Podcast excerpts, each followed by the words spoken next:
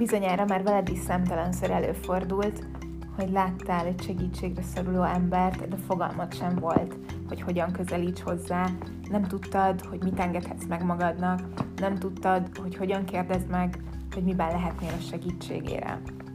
Ez velem is rengetegszer előfordul, a legközelebbi barátaimtól kezdve, a távolabbi ismerősökön át, a teljesen idegenekig, mindenki máshogy kezeli ezt a kérdést, és nagyon sokszor öm, vallják be pironkodva az emberek, hogy ne haragudjak, de igazából nagyon szeretnének segíteni, de fogalmuk sincsen, hogy hogyan kell, vagy hogyan lehet, vagy hogyan illik. Mi az, amit meg lehet kérdezni, mi az, amit nem, mi az, ami nekem belefér, és nagyon sokszor azt sem tudják, hogy nekik mi fér bele. Úgyhogy a Gerincvelő Naplók mai adásában arról mesélek, hogy hogyan beszélgessünk egy gerincvelő sérültel, hogyan segítsünk neki, és úgy egyáltalán hogyan kezeljük őt, mint embert.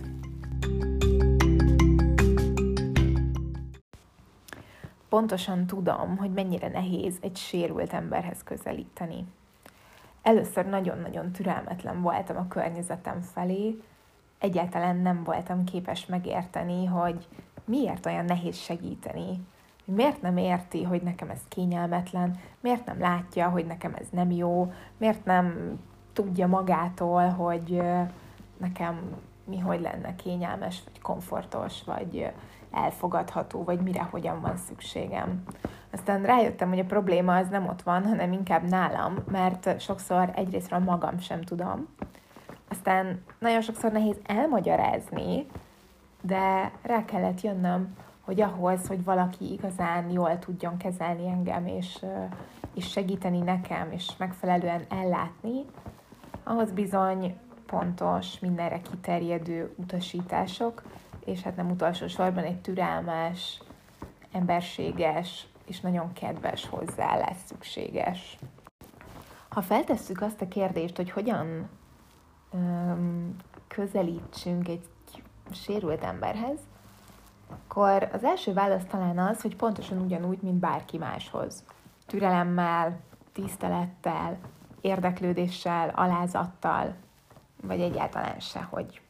Egy gerincvelő sérült, vagy egyébként bármilyen más sérült vagy fogyatékos ember pontosan ugyanolyan, mint mi, vagy mint ti, vagy mint bárki más. Annyi, hogy egy kicsit kiszolgáltatott, néha kicsit türelmetlen, néha kicsit szomorú, ha éppen egy balesetet dolgoz fel, akkor előfordul, hogy nehéz neki, vagy önmagával van problémája, és ezért nem képes az együttműködésre, vagy éppen nem olyan vidám. De tényleg ez az alapvetés, hogy ugyanúgy működik, ő is ember. Nem süket, nem vak, nem hülye. Azért, mert a fizikai életéhez valamilyen segédeszközre van szüksége, azért lehet, hogy szellemileg vagy lelkileg sokkal előrébb tart, mint sok ép, egészséges ember, vagy vannak területek az életben, ahol mindenkit leköröz, mert olyan szakértelme vagy tapasztalata van. Nagyon fontos azonban azt is fejben tartani, hogy minden ember más, minden sérült is más, mindannyian másra vágyunk. Mások a nünükéink, mások az elvárásaink, vagy nem is jó szó ez az elvárás, inkább mások a szükségleteink, vagy máshogy szeretünk bizonyos dolgokat a saját környezetünkben. Egy dolog azonban talán közös, hogy inkább vágyunk elfogadásra, megértésre, türelemre és érdeklődésre, de sajnálatra, illetve mesterkélt kamu empátiára semmiképpen. Most visszahallgattam az előző néhány percet, és feltűnt, hogy elkezdtem több számban beszélni, amiben sokszor belefutok egyébként írásban is, és aztán mindig visszatérek és kiavítom magam, ugyanis azt gondolom, hogy nincs jogom egy csoportról, vagy több emberről beszélni a tudtuk nélkül, meg hát honnan is tudhatnám, hogy nekik mire van szükségük. Úgyhogy mostantól um, arról fogok beszélni, hogy én miket tapasztalok, illetve hozzám hogyan lehet, vagy hogyan kell, vagy hogyan érdemes közelíteni. Az első és legfontosabb az az, hogy, hogy rá kellett jönnöm arra egy idő után, hogy nem csak én traumatizálódtam ebben a csodálatos balesetben, hanem a környezetem és a barátaim is. És felmerült bennem az igény, hogy ezt valahogy így együtt dolgozzam föl azokkal, akik szintén érintettek ebben a történetben. Ha egy ilyen szép közhelyet szeretnék idézni, akkor azt mondhatnám, hogy, hogy az az érzés kell nekem, hogy we're all in this together, tehát, hogy ugye együtt vagyunk ebben a nehézségben. Azt persze észrevettem, hogy a legközelebbi barátaimnak, vagy a szüleimnek borzasztóan nehéz ezekről az érzésekről beszélni, és hát feltételezem, de nem tudom, hogy ez azért van, mert nem akarnak engem terhelni, meg hát azt nyilván pontosan tudom, hogy milyen borzasztóan nehéz szembenézni ezekkel az emlékekkel.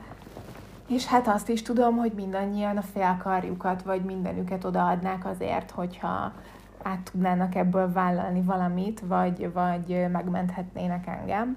És hát ez nagyon rossz, hogy tehetetlenek, és ezt nem lehet.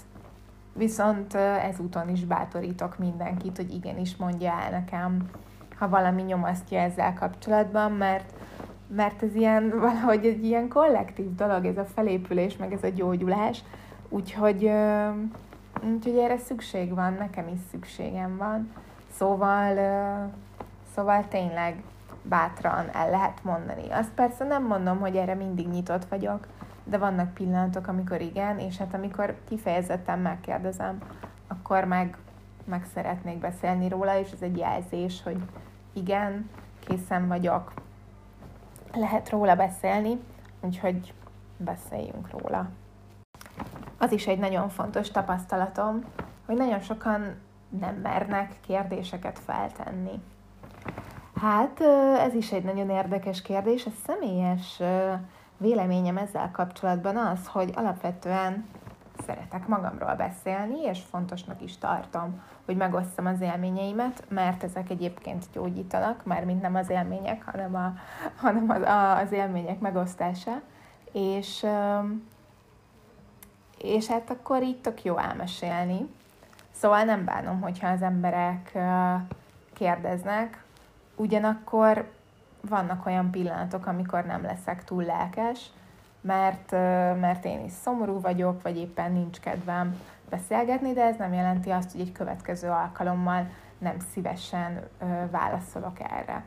Sokan félnek attól is, ezt tudom, mert, mert elmondták nekem, hogy nem tudják, hogy mivel traumatizálnak újra, hogy milyen kérdések azok, amiket amiket mindenképpen kerülni kell, és én azt mondom, hogy, hogy számomra azt hiszem, hogy, hogy nincs ilyen kérdés, tehát hogy nagyon szívesen mesélek arról, hogy mire emlékszem a balesetből, vagy a kórházból, vagy hogy mi volt a legjobb, vagy a legrosszabb pillanat a rehabilitáción, hogyan éltem meg a kerekesszék témát, most milyen nehézségek vannak, arról is szívesen beszélek, bár nagyon nehéz, hogy hogy szoktam WC-re menni, vagy enni, vagy mit tudom én, mennyibe kerül egy óra gyógytorna, vagy rehabilitációs ellátás, vagy bármi más. De hogyha te vagy a 150. ember, aki megkérdezi tőlem egy nap, hogy ja, és amúgy hogy bírod a karantént, hát akkor lehet, hogy türelmetlen leszek, és ezért ne haragudj meg, de akkor azt fogom mondani, hogy bocs, ezt majd máskor megbeszéljük. De azt gondolom, hogy nem kell gerincvelő sérültnek lenni ahhoz, hogy valaki irritált és frusztrált legyen, és ne akarjon válaszolni a hogy vagy kérdésre. Ugyanakkor, amikor kötelező kérdezni, az az a pont, amikor fizikai segítséget szeretnénk nyújtani valaki másnak. Ugyanis ami számomra egy nagyon-nagyon tanulságos tapasztalat volt, az az, hogy akik segíteni próbálnak nekem, hajlamosak előre kitalálni, hogy, hogy akkor hogy kéne nekem segíteni, és majd mi lesz jó. De ez nincs mindig összhangban azzal, hogy nekem tulajdonképpen mire van szükségem. Most persze felfedezhetünk egy ellentmondást azzal, amivel kezdtem ezt az egész adást, hogy hát én elvártam mindenkitől, hogy tudják, hogy nekem mi a jó, és találják ki a gondolataimat, és most akkor mi van? Most már semmi se jó? És hát igen, ez jogos, és most így nem is tudom, hogy mit mondjak ezzel kapcsolatban, mert azt hiszem, hogy így egyszerre van jelen ez az egész.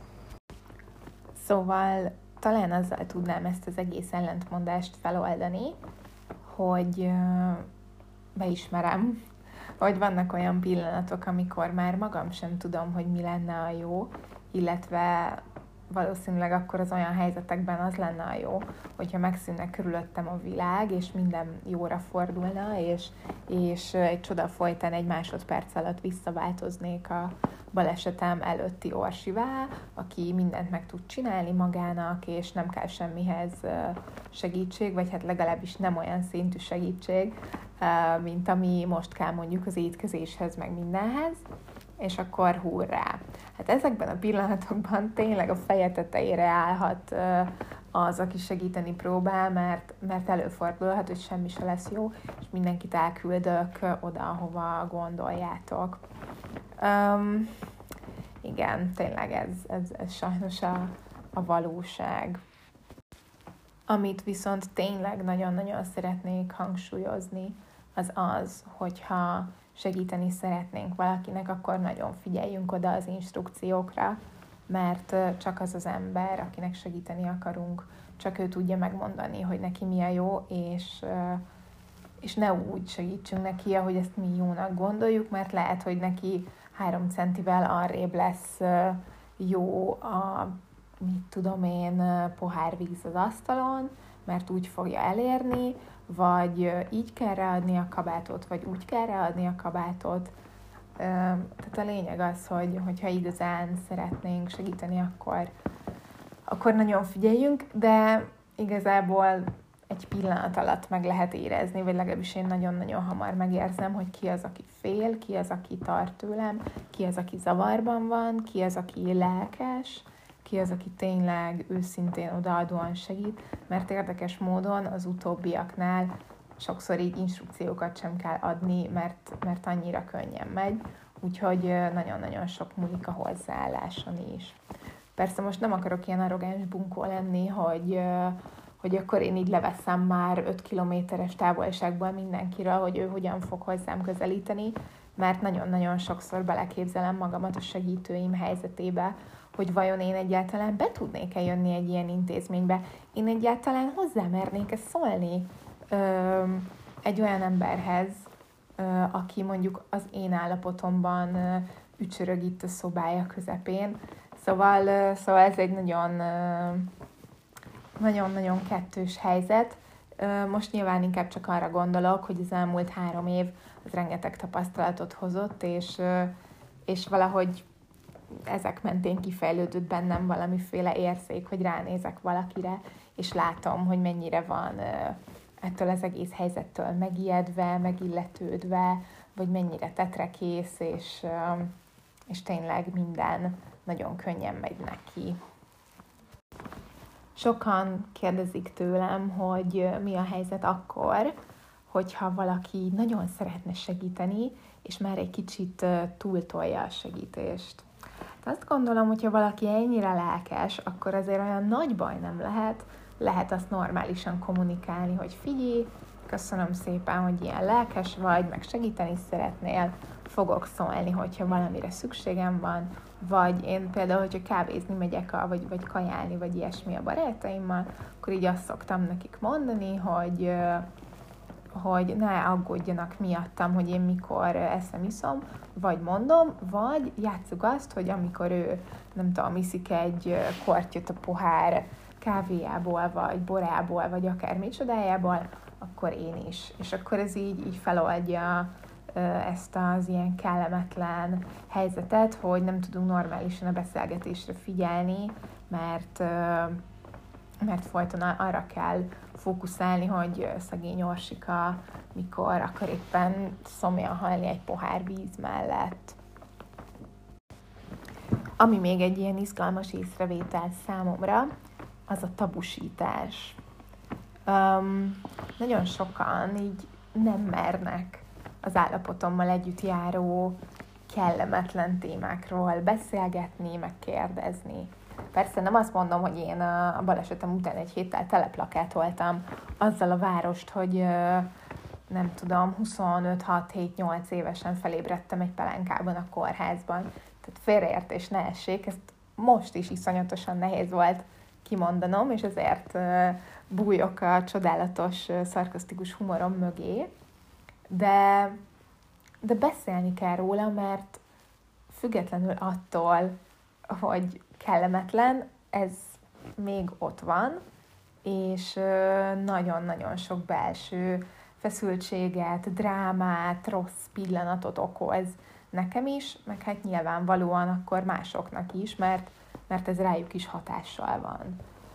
Um, az már egy külön történet, hogy én mindezek következtében hogyan látom magamat, mint ember, vagy mint nő, vagy mint uh, sérült, vagy mint uh, akármicsoda, de mindig próbálom emlékeztetni magam, hogy nem ettől vagyok értékes vagy értéktelen, hanem mindattól, amit képviselek, vagy létrehozok, vagy ahogyan viselkedem másokkal, a barátaimmal, a szeretteimmel, vagy a tök idegen emberekkel, akik mondjuk rám írnak, hogy hello Orsi, olvastuk a blogodat, mennyire klassz. Úgyhogy nem tudom, ez a tabusítás, ez nekem soha nem jött be, és ezekkel a podcastekkel is egyébként éppen az a célom, hogy ezeket ledöntsem. Szóval nem tudom, szerintem inkább kérdezzetek, inkább mondjatok ki dolgokat, és akkor a legrosszabb, amit válaszolhatok, az az, hogy ne haragudj, ehhez semmi közöd, és akkor, és akkor nem válaszolok. Persze, vannak a jó ízlésnek határai, de azt gondolom, hogy azért, aki már ilyen szintre merészkedik velem szemben, vagy bármilyen más ö, sérült el szemben, az pontosan tudja ezt.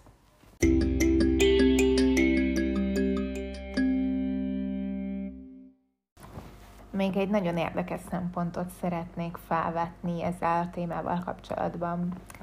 Abban a blogbejegyzésben, amit ebben a témában írtam néhány hónappal ezelőtt, azzal zártam a gondolatokat, hogy tulajdonképpen pontosan ugyanúgy kell beszélni egy gerincvelő sérült el, mintha nem lenne gerincvelő sérült, mintha nem történt volna meg vele a baleset, mert ő ugyanez az ember.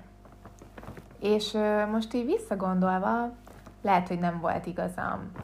Talán látom, hogy mit érthettem ez alatt, hogy attól ő nem lett kevesebb vagy rosszabb, hogy megsérült. Tehát valószínűleg ez volt az üzenet, amit én elsődlegesen át szerettem volna ezzel adni. Viszont ma már azt látom, hogy, hogy azért a kép itt sokkal árnyaltabb, és ma már én is ki tudom mondani, meg már megértettem azt, hogy soha többet nem leszek az az ember, aki a balesetem előtt voltam, és nem is tudnék visszatérni oda, az, az más kérdés, hogy nagyon sok szempontból szeretnék, nagyon sok szempontból nem szeretnék, de, de a lényeg az, hogy most, most itt vagyok, és most ezt kell, ezt a helyzetet kell valahogyan megoldani, ezt a helyzetet kell kezelni. Úgyhogy, úgyhogy ha valamilyen megoldást kellene javasolnom, akkor azt mondanám, hogy, hogy a nagyon őszinte, nagyon nyitott kommunikáció az, ami egy nagyon fontos eszköz lehet ebben a helyzetben, mert ha megértjük ezt, hogy, hogy az aktuális gerincvelő sérült, akivel beszélgetünk, csomó kihíváson átment, és ezt a helyén kezeljük. Nem csinálunk belőle indokolatlan szuperhőst, és nem is kezeljük úgy, mint egy szerencsétlen fogyatékost, hanem úgy kezeljük, mint egy normális döntésképes véleménnyel, önálló gondolatokkal rendelkező embert, akkor olyan nagyon nem tudunk mellé lőni.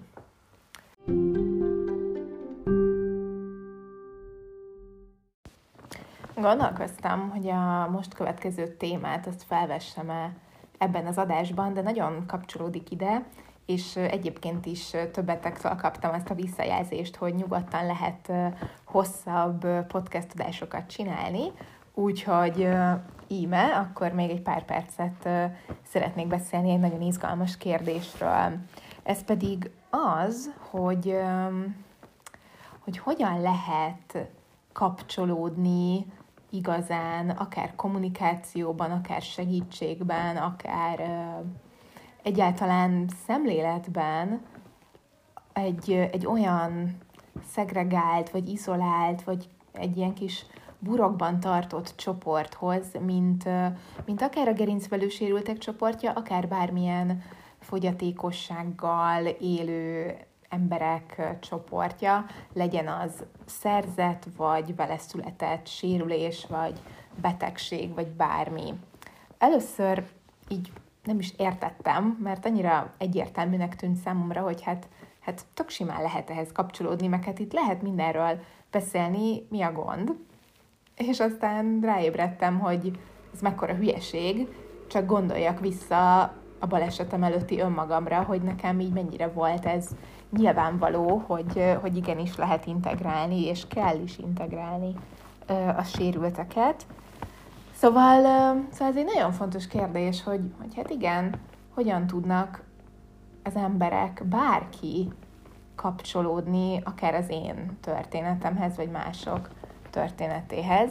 De most megint emlékeztetem magam arra, hogy jó, ne akarjak itt mások nevében pofázni, hanem akkor meséljek szépen arról, hogy vajon hozzám hogyan lehet kapcsolódni. Hát azt hiszem, hogy a legjobban a történeteimen és az érzéseimen keresztül tudok kapcsolatot teremteni másokkal, hiszen a legtöbb ember arra szokott reagálni, amikor őszintén, kendőzetlenül, tabuk nélkül megpróbálok elmesélni valamit, hogy mi történt, és én hogyan éreztem magam. Oké, okay, ezt mondjuk tegyük fel, hogy meghallgatja valaki, és akkor megvonja a vállat, hogy hát jó, és, vagy jobb esetben belegondol abba, hogy ez igazából bárkivel, tehát vele is megtörténhetett volna, vagy bármikor megtörténhet. És nagyon-nagyon fontos még számomra, hogy ezzel milyen hatást érek el.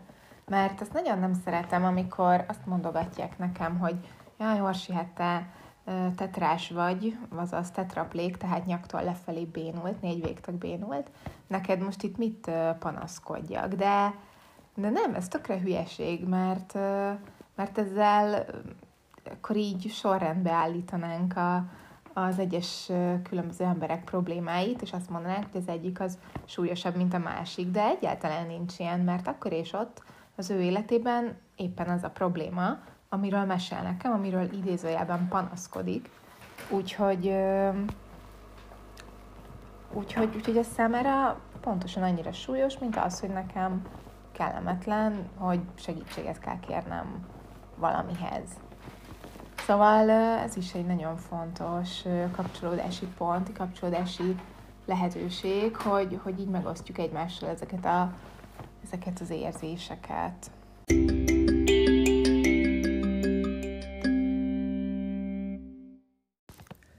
Nagyon szépen köszönöm, hogy meghallgattatok. Remélem, hogy volt sok izgalmas gondolat ebben a mai adásban. Várlak titeket jövő héten is. Sziasztok!